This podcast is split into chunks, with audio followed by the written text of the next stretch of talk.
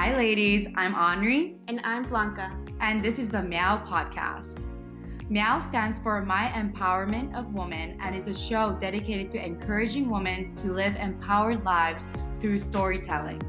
We are here to inspire women by advocating self love, self realization, self development, mental health, and entrepreneurship. It's a platform for all women to find purpose and share their stories. Join us bi weekly as we sit down and have heartfelt conversations that spark curiosity and inform you while we have some fun. Stay tuned, ladies.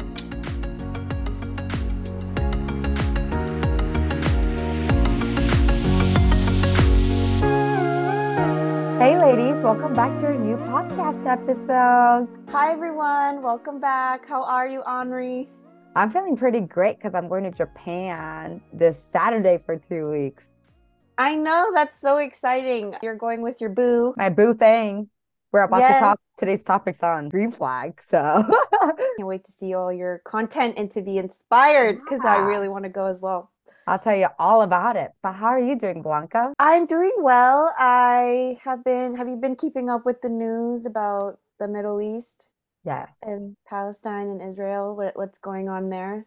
That's been kind of hard to digest. Seriously, I've been doing lots of research on my own on the history behind it and all of that. It's very, very heartbreaking with what's going on around the world. We wanted to take this time to just kind of let everybody know that if you're not staying informed, please do so. Please do your own research and praying for all of the innocent souls that are suffering right now. Like, I just think it's important to spread a lot of love right now and be really intentional about what we're consuming in the media. Yeah, spreading knowledge, genocide, is awful. I think that sometimes with our world, we can get really blindsided with like how protected we are in this country, that we're not dealing with anything like that. All we really have is social media to kind of look at the things that people are going through. And it's just important to stay informed and to not forget that there's people out there that are suffering. Definitely wanting to send love and prayers to both the people of Palestine and to Israel. Yeah, pain is just spreading and you know, just going on social media, not just on social media, going outside of it, going beyond into researching the history is really important to understand what's going on in the world and how to properly um, assess and maybe help out the people that are both suffering on both ends.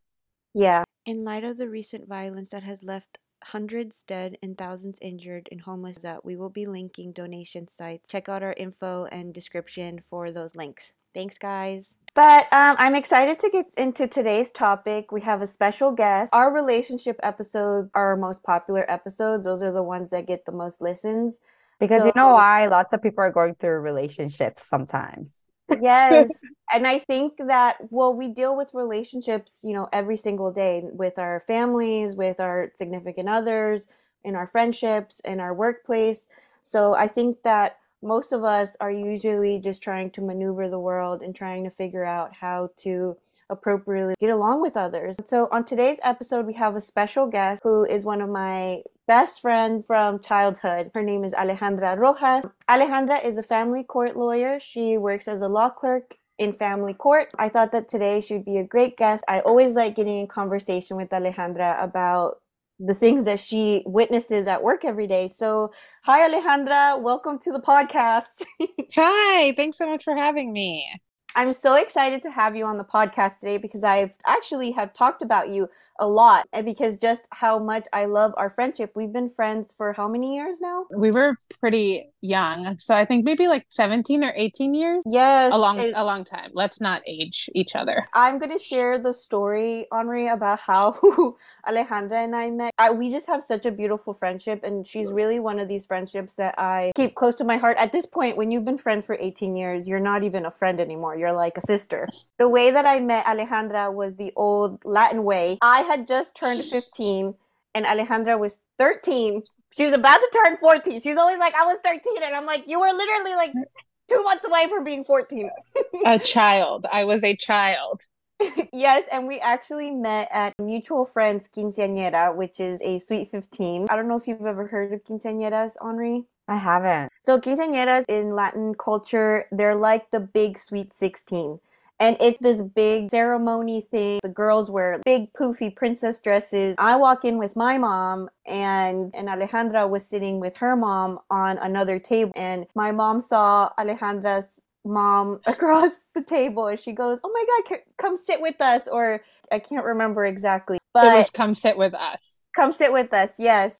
And so our moms got to talking and my mom, you know, they talked about what they did and my mom was like, "Oh, I need my haircut." And Blanca's mom is an amazing hairstylist. And then we got to talking about our ages and our mom started talking about what schools we went to and Blanca was like minimally interested in this conversation and more interested in watching the performance because quinceañeras usually have these big dance performances. I don't remember us talking very much during that party. It was mostly about you know, our moms talking. We were sitting on opposite sides of the table and we kind of chatted. And Blanca, I think, got this impression that I was like, I don't know, maybe like a stuck up person or girl because I went to a school that had, you know, a pretty decent reputation. And when Blanca's mom said, Oh, like Blanca, Alejandra goes to this school, Blanca was like, Oh, that's like the smart kid school. and so it was kind of that dynamic in the beginning. You know how, like, when angels come into your life and they just like course correct your life, Henri? That yeah. is what Alejandra and her mom were for me. Alejandra and I both grew up in Washington, D.C. We are from the inner city, and I was in junior high. It was like a middle school that went up to ninth grade. And so we were both ninth graders. Soon I would have to be looking for high schools. Personally, at that point in my life, I had a lot of insecurities. This is a really great story about limiting beliefs. I had a very thick limiting belief that I wasn't intelligent, that I wasn't smart. And so when I found out that Alejandra went to this high school, it's a magnet school here in DC. So they select all of the high achieving students of the city. And it was really small at the time. I, I think that they take more kids in now, but when we went, it was only like a hundred kids a class. So I was like, oh my God, like you must be a genius because you go to that school.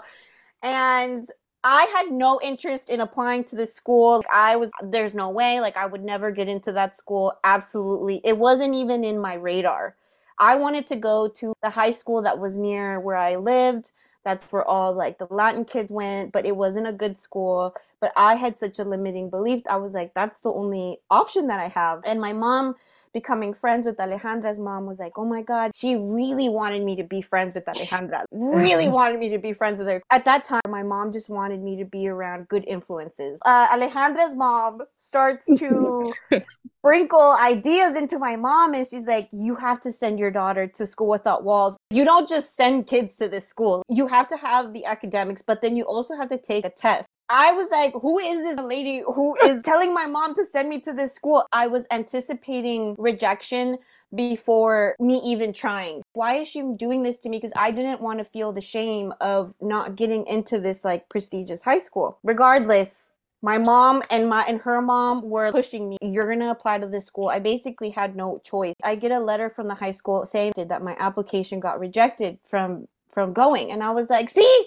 i told y'all I, I couldn't get into this high school. I was so sad. I was like, I don't even know why you guys made me try. Regardless, Alejandra's mom calls calls my mom and she's like, Oh, I want to know the results. Did Blanca get into the high school? And I'm like, No, I didn't. And she goes, Well, why? And I'm like, Because I'm not smart. the next day, I there's a knock at my door. Like I'm getting ready for school, and it's Alejandra's mom with Alejandra and she goes to my mom we're gonna go to Alejandra's high school and ask why Blanca didn't get into the high school. rejection letter. I was like, oh hell no. Alejandra's mom was like, there's no way Blanca did not get into this school. And like was... for context, my mother is probably five foot nothing and like a very tiny Colombian woman. And she I remember coming home and she was like, Blanca's really sad. And I was like, why? And she goes, she didn't get into the school. And I was like, oh, like, why not? Hmm. And my mom was like, I'm not sure, but we're going to figure it out. Oh and so God. suddenly the next morning we're at her door. Like it was probably 7 a.m. School here starts at 8:45. And it was 7 a.m. and into the car we went. It was like, you know, when you, in alcoholics, when they do like intervention, it Yeah. was like that. I was crying. I was like, I'm not going into the high school. We get to the high school and she goes, You need to go inside it and ask the principal why you didn't get in. And I looked at my mom and I was like, there's no way that in hell this lady is making me do this right now. I go into the high school. I run into the vice principal. Are you crying? I'm not crying, but I'm like probably whispering to her because I was so scared. And I'm in my schoolgirl uniform. At, at this high school, they didn't wear uniform. Yeah. And she goes, um, hi, what are, can I help you? And I go, hi, my name is Blanca. Um, I applied to this high school and I got a rejection letter and I just wanted to know why I got rejected. and she goes, okay. And it's just me. My mom didn't come in. My mom stayed in the car. It was just you and even It was just Alejandra's mom? me. Yeah. No, I No, went no. with you. Alejandra just went with me, but it was, but can you imagine? Like, But she was the Blanca was the one doing the speaking. I was just standing there because Uh, I went there. That was my yeah, school. she was already a ninth grader there. She looks up my application and she goes, Oh, it looks like your school forgot to send in your transcript. So your application was incomplete. So we rejected it because of the deadline. And I'm like, Oh, God. Go to your um, your counselor and tell them to fax your transcript today, and then we will reassess and see if you can go on to the next step, which is the testing part. Fast forward two weeks or like a month or something, um, I get another letter saying, Congratulations, Blanca, you have been accepted to go on to phase two test into the high school. And I was like, I could not believe that I had this had happened to me because I wasn't one of the smartest kids in my ninth grade class. I was like, I'm just, I'm just happy to be there. I'm still trying to cross in my mind how I'm sitting here with all of these the smartest kids of the city you know at least that's how i saw them at the time school so i ended up getting accepted into school without walls. Shout out class of 2010 Period. Um, and that high school completely just transforming my life and really opening up the door to really all of these limiting beliefs that i had. And i have to give thanks to alejandra and her mom for coming into my life. Honestly like it was so random how we ran into each other and the way that you and your mom helped guide me during that period because I don't think that I would be where I am if I hadn't gone to that high school because going to that high school everybody went to college you know like everybody did is doing great things and I feel like I was there and every day that I went to that high school I literally couldn't believe that I was there. Alejandra by the way was an academic an overachiever. She is, was taking pre-cal when we were in the ninth grade and was taking college classes by senior year. Yeah, I really wanted to tell that story because I think that a it, it talks about limiting beliefs and how they start at a really young age, you know. And any of you out there have angels that have come into your life and course corrected you like my friendship with Alejandra did. But I also wanted to talk about our 17 year friendship and why we've been able to stay friends for so long. And it's been such a healthy friendship, don't you think? Yes, I was telling Blanca recently that if anyone listening or either of you have seen Grace and Frankie, that's kind of like what Blanca and I are very much like. We couldn't be more different personality wise, we couldn't be more different looks wise. Like we are so polar opposite, and the friendship has worked so well all these years. I think because we both accept each other the way that we are, and no matter how far Blanca has left from the, the area and returned or not returned for lengthy periods of time. We've maintained contact and it's always so easy to just kind of pick up wherever we leave off. I Yes. love that. You guys are so sisters. Yes, Soul we're sisters. we really are, and I don't really feel like we've changed very much. Like I feel like obviously we've matured, all of that stuff, but we're the kind of people we literally look exactly the same.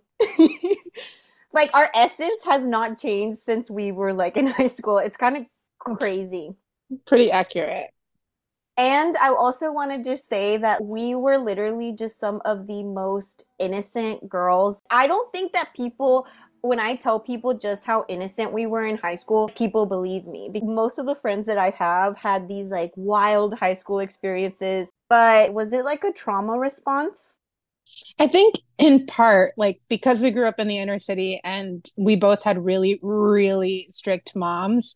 I'm the daughter of a single parent, um, and Blanca's parents are Latin. And so we were always very told what not to do. And we always like saw very much in our schools and in our neighborhoods what the wrong thing to do was. And so I think that a lot of our responses as teenagers to the world was were kind of fear based but they helped because they kept us out of trouble. We weren't innocent in the sense that we didn't know things. We were innocent in the sense that like we were we believed that there was like more out there to be doing than most teenagers were doing at the time. So like if we told our moms we wanted to go to the mall to buy two for $20 polos at aeropostale that's where you would find us. Yeah. And eating california pizza kitchen. So i think we just knew what could happen if we veered down the wrong path and neither of us were willing or curious enough to do that.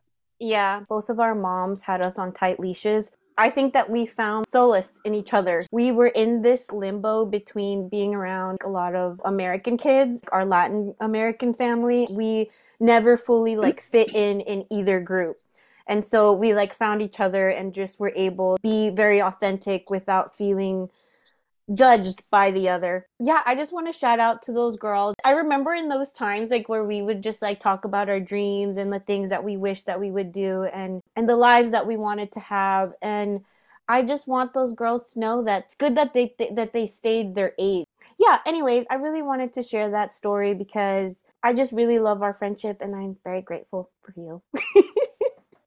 Same. Heart hands now we're going to shift into the interview portion of today's episode. Alejandra is a law clerk in family court here in Washington, D.C. She graduated from the American University. I'm excited to get into today's conversation because you are dealing with family relationships. And first, can you tell us a little bit about your educational background and how you became an attorney? Sure. I was always a really curious kid. I loved learning about what people's jobs were and whether they liked their job or not was always my question to adults. And I'd meet plenty of lawyers, people who my mom worked for, and they would always say how difficult it was to be a lawyer and how much they hated it. And I never saw being a lawyer as a possibility for me because I thought that only geniuses were lawyers. And so I went to undergrad and I studied um, elementary education and was a teacher at an immersion school in Arlington for three years. And then the election happened in 2016, and I thought I have to do something else. I had plenty of families who were coming to me as a teacher with tons of questions about their immigration statuses and their family relationships and how things were going to shift for them after the election. And I also had questions and decided there was no better way to get my answers than going to law school. It had been something I had thought about for a long time, and suddenly it became a reality. So the election happened in November, and I secretly signed up and took the LSAT, secretly applied, and then I got into law school and kind of kept it all under wraps until I was ready to acknowledge acknowledge the shift that would be happening in my career. And I started law school the following August, and it's been quite a journey. Um, but I feel really privileged to have been able to go. I love my work. I love the court where I work. I love the people who I've gotten to work with and for. I love um, it. The whole background, how you just pivoted and you kept it under the wraps. You didn't tell your mom or anybody. No, I didn't tell anyone. I have always, it's kind of a trauma response, to be honest with you. I've always been someone who doesn't share news until the very end because I'm afraid of failure. And so until I am 1000 percent sure that something is going to go the way that I anticipate it going, I don't share. And it's a skill that has served me pretty well. So I didn't say anything. I bought one LSAT book off of Amazon and I would study during lunch periods and I'd go to the library and I'd sit after work and, you know, go through practice questions. And then I got up one morning and it was really early on a Saturday and I told my mom I had to run an errand and went and took the LSAT. It's it's a whole ordeal. I was teaching fourth grade at the time and really loved it, but I knew that it was time for a change. I just didn't know that it would come this dramatically. That's awesome. Your mom must be really proud of you. Thanks. We do what we can. I think she I get is. the same personality, seems like grabbing Blanca to go to the school. And then with you, you're just like, I'm going to do this full force. So you guys, you probably got that from your mom. I probably do get some of that personality trait from my mom. She is quite uh, dedicated, very headstrong. So whatever she says she's going to do, she does it. And then we figure it out later. We all need a female role model like that, right? Someone, yeah. And, you know, it's always nice even having moms especially kind of guide us in that direction so going on to the next question hispanics are largely underrepresented and only make up 5.8% of the 1.3 million lawyers in the united states. Of that percentage 2% are women. That's crazy. What you're in that 2% you're in that yeah. 2% here we are. Here we are representing. How does that make you feel one? And then two what sort of advice would you give to someone following your footsteps? Well it makes me feel really grateful. It's a privilege to live in a country to have been born in a country where girls can go to school and where you know even with the challenges that we face as a, as minority women it's still possible to you know achieve success in ways that maybe aren't possible back where our parents are from at least where my mom is from it would be a completely different process so it makes me feel really, really grateful. I think that when I was applying to law school, all undercover. I had a lot of questions for different people that I knew that were lawyers. And I often asked, you know, like, what advice would you give someone who wanted to go to law school? Or what do you think about law school? And everyone I spoke to told me that it was a terrible idea. Everyone said that being a lawyer was awful, that the hours were brutal, that you met pretty rude people, that the whole the whole idea was just a no go. And the, the, these were people who were, you know, barred attorneys who were working in different aspects of the legal field. And I can't recall a single conversation I had with a lawyer where someone told me that it was a good idea. And I think that most lawyers, at least in the city who you talk to, would say don't do it. But I would have the opposite perspective. Going to law school has been um, a blessing. I think that the amount of history and understanding of this country and how we have arrived to these very many contentious political places is I would not have gained without going to law school. And even though it was challenging, I met some of my very best friends there. The relationships I formed while I was there are relationships I'll have for the rest of my life. And I never imagined just how many things I can do with a law degree. And so I would say to go for it. It doesn't matter what people around you are saying, dedicate everything that you can to you know doing well and understanding the material just because people there don't look like you doesn't mean you don't belong there so i would tell anyone who wants to go to law school that if that is truly what they want to do, that they absolutely should. It's a very rewarding career in many ways. Because it, only two percent of Hispanic women are lawyers in this in the United States, and you going to, do you feel that? I don't know. Do you feel like you have to go in there representing the culture? How how does that? What is that experience for you? That's a good question. In many ways, yes. I think that I'm definitely hyper aware that I'm generally the only person in the room who is a minority woman. I've had questions Are you the interpreter? Why are you here? By people who just like generally have no idea why I would be sitting in a courtroom with someone who I work for. It's taught me to kind of stand in this space. It's taught me that there is a space for me and other people like me. I'm definitely not the first Hispanic woman to occupy this space and I definitely won't be the last. I know plenty not plenty, but at least a couple of Hispanic women who are also, you know, in the process of obtaining a JD. And so every time I see a Latina who is, you know, in law school or somebody reaches out and wants to have coffee or a conversation, I'm always open to doing that because I think that it's important to have, you know, people in all different spaces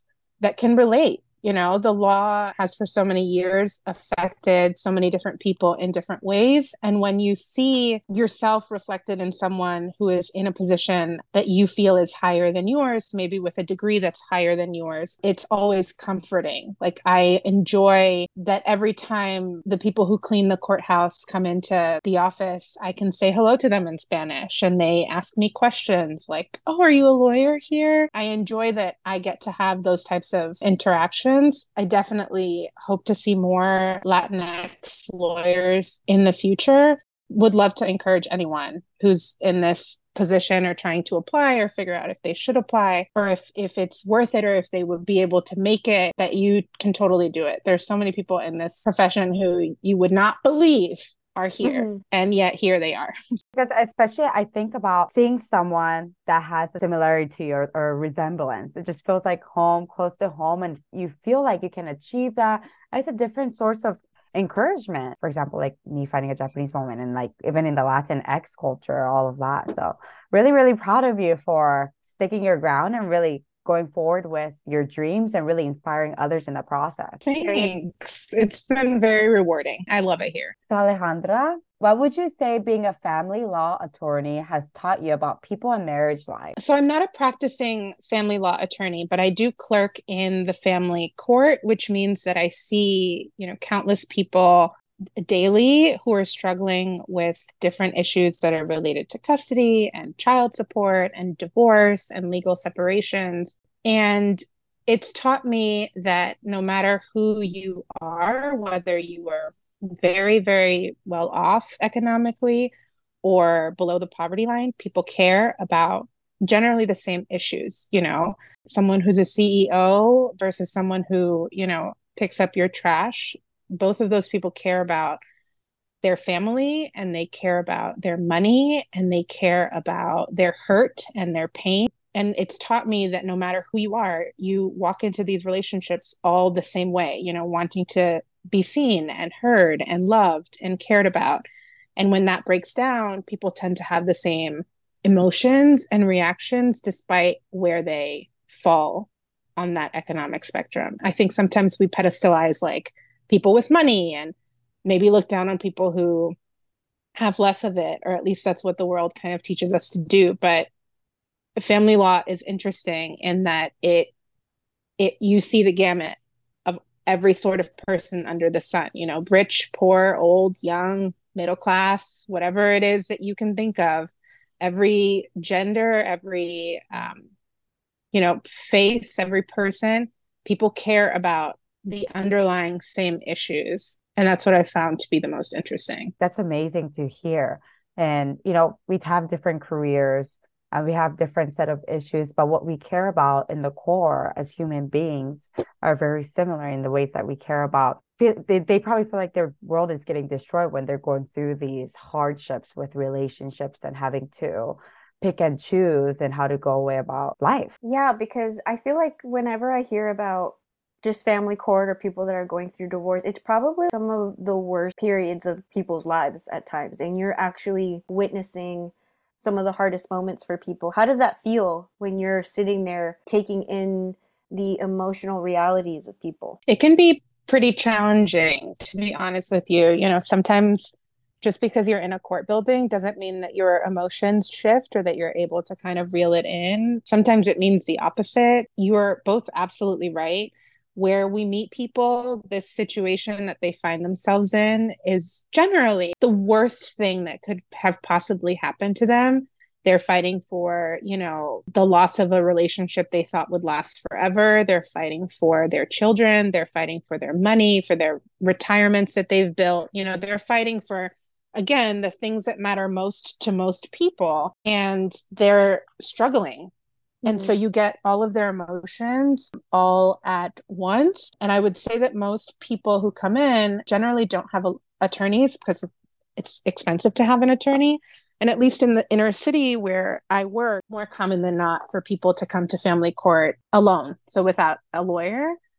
And so it's interesting to watch, you know, how the law affects people's lives in real time and what solutions the law can provide to people again no matter what culture or creed you're from to solve these very real issues that people face every single day. We're going to be talking a little bit about divorce because I think that this is just such an interesting topic because I think that this brings out I, I think it makes it, it feels like it makes people kind of get into their most primal selves, you know? People get into these very juvenile, like people just like turn and, and excited to talk about relationships today. And one thing that I wanted to ask, you're always talking to me about prenups and why they're important. And I honestly feel like I really don't know anything about prenups other than the things that you've kind of told me about. But I think that this is such an interesting topic. I think that most people have like a very negative connotation to what a prenup is. Every time you hear about it, it's like, it's like this bad, scary thing that kind of set somebody up for the worst, set somebody else up for the best. So what is a prenup? So, a prenup stands for a prenuptial agreement, something that you create, a document. It's a contract that you basically build from scratch before you marry someone. And it lists out what would happen in the event that your relationship, that your marriage does not work out. I'll also note that family law is different in every state. So, everything that I'm saying is generalized, it's not specific to DC, it's not specific to anywhere else. Generally, prenup prenups get a really bad rap. You know, they are, in the eyes of many people who are starting relationships, a way out of a relationship. And no one who is getting married wants to think about their marriage ending before it's even started, which I totally get. And to be honest with you, most people who come to family court come without a prenup. They have not ever given any thought to what would happen if their relationship didn't end. And if they did, they didn't put it down on paper. And so I would say that prenups are useful not just for one person. I think that when you're asked to get a prenup, sometimes you can kind of feel backed into a corner. But a prenup is the idea, at least, is for it to help both people you know um, some people go into marriages thinking that they're going to be married to the same person for the rest of their lives and while that may be true in ideals, I change. I'm not the same person who I was three years ago. You're not the same person who you were three years ago. And you're definitely not going to be the same person in 30 years that you were today, the day that we said I do. And so thinking through assets and what could possibly happen with what you may acquire as a couple before your emotions are all wrapped up in a breakup or the end of your relationship is useful. You know, it's useful to know how much money your partner makes. It's useful to know what they think about how they're supposed to share that money. I think a lot of couples go into their relationships, you know, just like with rose colored glasses and people don't want to have hard conversations because they're hard. But when you sit down and map things out and say, okay, well, the moment that we sign this license, the moment that we say I do and we're married, everything I make in this lifetime is suddenly marital. Everything that you make is marital. And I could potentially have something that you have made at your job. You could have something that I have made. Our retirements are now up for grabs. This house that we bought together is up for grabs. And not thinking through what could happen if things, you know, went wrong is not useful, I don't think, for anyone. A lot of people, I will say, are married for a long time and they never acquire any property. And a lot of people just kind of walk out of their marriages without anything that they, with the same things that they kind of walked into it with. But that's not the case for a lot of people, you know? in middle class America, most people, you know, get married and they buy a home and they have a couple of kids and maybe they buy a couple of cars and they, you know, open joint bank accounts and they spend money a specific way. Every couple, every family is its own world. Mm-hmm. And what applies to one family definitely doesn't apply to the next. And so I think that the goal of the prenup is not, you know, to back anyone into a corner. It's not set one person off worse than the other person in the event of a divorce, but it the goal, at least in the way I think about it, is a way to think through all of these issues that are going to arise during your marriage. So at some point during your marriage, you have to talk about money. At some mm-hmm. point during your marriage, you have to talk about, you know, where you're going to live and mapping through like what everyone expects should this not work out, given that most marriages in 2023 do not work out, almost more of a necessity than it is anything else. It's important to not, you know, start relationships with your eyes wide closed and to think through things that are very real because once your relationship is ending and you're dealing with the emotions of that it becomes far more challenging for people to think through how to split things up in a way that they both agree to yeah. do.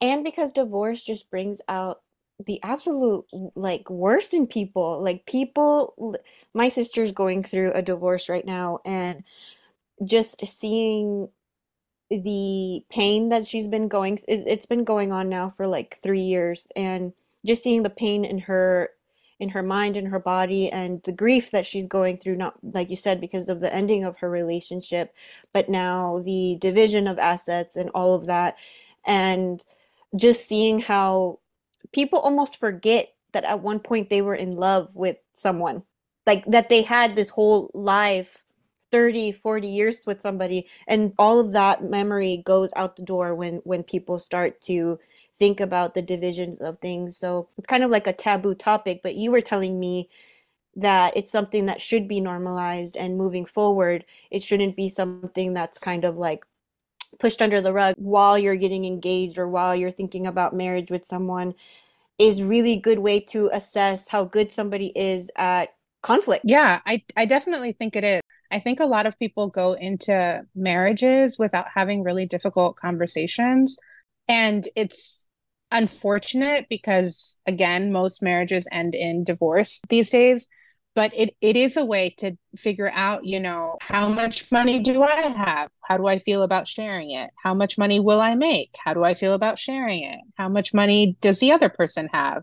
How do they feel about it are we going to be on his insurance or their insurance are they going to be on mine you know there's a there's one million and one things that involve marrying another person. I thought that was good knowledge. I'm keeping in my head and in case I ever get engaged. yeah, exactly. I'm like, uh, I'm so not even close to anything of that, but I do think it's like a very interesting topic. I just find relationships very fascinating. The next question would be what would you say is one piece of advice you would give to those thinking about marriage? Sign a prenup? Um, I'm just kidding. other than other than get a prenup. I know Alejandra's literally like, get a prenup. I'm like, girl, okay. I'm a fan of a prenup. I I think you know the the generic thing to say is like really get to know the person you know? But i think that you can live 30 40 50 years with someone and realize they had this massive secret and you never really quite knew them the way that you thought that you did. If i were someone who was in the process of getting married i think i would ask is there anything about this person that i would like to change? Mm-hmm. and if there is something that i really want to change about this person and that thing were to never change could i still be okay could this relationship survive if that thing that I want to change never changes? And if the answer to that is no, it's worth reevaluating that choice because things don't get, you know, magically better because you get engaged. Things don't get magically better because you sign a marriage license. Things don't get magically better because you went on this beautiful honeymoon. Things don't get better because you have kids. Things get better when two people try really, really hard to make them better for the other person. Yeah. Um, and if you're not willing to accept that some things won't change i think it's important to you know reevaluate from a more logical perspective than just you know i love this person and i want to spend the rest of my life with them whether or not that thing that you would really like to change is something that you could live without. Yeah. Is it a fatal flaw? Yes. Because what you were saying before, and I, my observations, just because I love observing relationships and communication, and I've been in a long term relationship too, is that I feel like we go into relationships so desperate to have somebody that we think that with every next step, oh, this will make them be a different person. Like I, I, they have these things that i don't really like but once we do this they're going to change for me. And that's that's the worst. They're going to change for me. Because as i've gone older i've realized that nobody changes for anyone. People only change when they want to change and when they feel the change is right for them. And i don't think a lot of people understand that about love is that you really have to go into an experience really it's not about unconditional love where like you accept nonsense but we go into relationships sometimes with people we don't really like and then we want them to be like us or we want them to make us feel good again or to make us feel that high that we felt the first time we met them.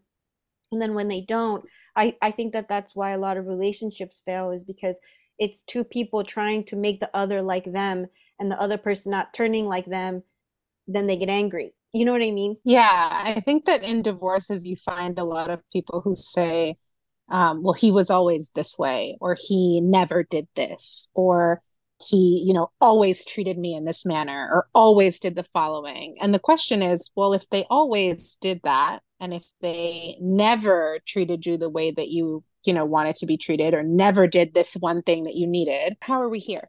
Right. how did we make it to this point? And why do we expect, generally, as people, that something is going to change magically the moment that we say I do. Yeah. If it never was happening before or it always was happening before, why is there an expectation that something about that would change just because you agreed to accept it? I think it's interesting how you mentioned how two people get into a relationship knowing they have specific habits, thinking that things would magically change overnight, right? They they think everything is smooth sailing that just because they have five good things that's going good going good in their relationship, they ignore the two that's like really, really like bothering you in the back of your mind. Yeah. And I feel like that emotion that creeps on you and just piles up for years and it just gets worse once you have kids, more anger build up that everything just explodes in the relationship. But are there have there been ever been times when you had those conversations and people actually just like got back together. I'm a clerk in family court, so I don't really have conversations with people more as I listen to them speak all day. And so it's not like me giving advice to anyone. It's more of me like taking general observations about how people react during these very difficult situations. You know, sometimes people get all the way up to the moment that the judge asks is there any um, in the district of columbia the judge always asks is there any hope for reconciliation? Like is there any way that your marriage will get back together after people have been sec- separated for x period of time? And sometimes people say i don't know. Sometimes people say you know we need to take a minute and talk in the hallway and we need to think about it because getting married is a huge decision. Getting divorced is probably, you know, a bigger decision. It's definitely more complicated than getting married. And it's it's challenging. You know, people get to these limits where they are fed up with the other side, the other person, and it drives them to, you know, file papers for to to terminate their marriage and emotions are pretty high you know? Things generally work fast and slow i would say in family court but once you get to that point where you're going to like completely end this relationship that you thought was going to be forever for a lot of people that's pretty challenging. I wouldn't say i've observed people getting you know back together but i would say that i've seen people who just aren't sure about whether they should divorce or stay together Thank you, Alejandra, for sharing that. And I wanted to say, just like on a positive note, because I know you've had experiences that are very positive where two people are very present and appreciative of one another. Can you tell me about those kinds of couples that come in and have a very positive experience when it comes to their separation? What characteristics did they have? Yeah, they're definitely far and few. Like I can probably count on two, if not one, of my hands where people have been pretty amicable in divorces. I think that the couples that are amicable are people who recognize that they have grown out of the relationship, but not that the other person is a bad person.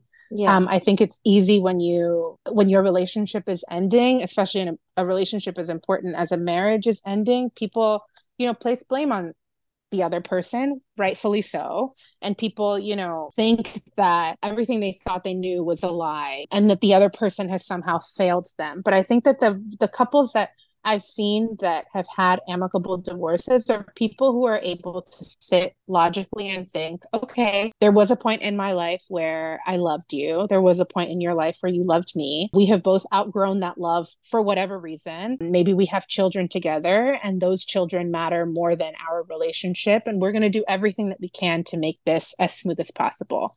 And people like that generally are able to sit down with a mediator and talk things through and divide up whatever they have to divide and come up with agreements on how they're going to share children and all of that sort of thing. But it, it definitely i think i would say takes an acknowledgement from one if not both sides where a person can say we may not be together but you're not a bad person. You're not the enemy. And we're both here together to solve this common goal which is to get out of this marriage that we both agreed to be in. Yeah like there's both like an appreciation of the period that they had together and them now mm-hmm. moving in different directions. And i think that that unfortunately because most people are not doing like the self work or they have a really hard time with accountability that can be very difficult. Even even in like just breaking up with like a boyfriend you know like people really struggle with the blame game thing thank you so much alejandra today for answering our questions so happy that you were able to sit with us i know thank you fun. so much thank you so much for staying up i know it's 9:47 your time almost 10 p.m. I appreciate your time just sharing your knowledge expressing who you are and telling us more about what you do and what your purpose is and to meet you via yeah. Zoom to get to know you more and the wonderful relationship you you and Blanca has and just like getting more insight on a lot of things things I had no clue about. So thank you so much. Yeah, thank you and both for having me. This has been really fun. Yes, and I think that this is a really great transition into part two, which is green flags in relationship. So stay tuned for the next episode. Bye, guys.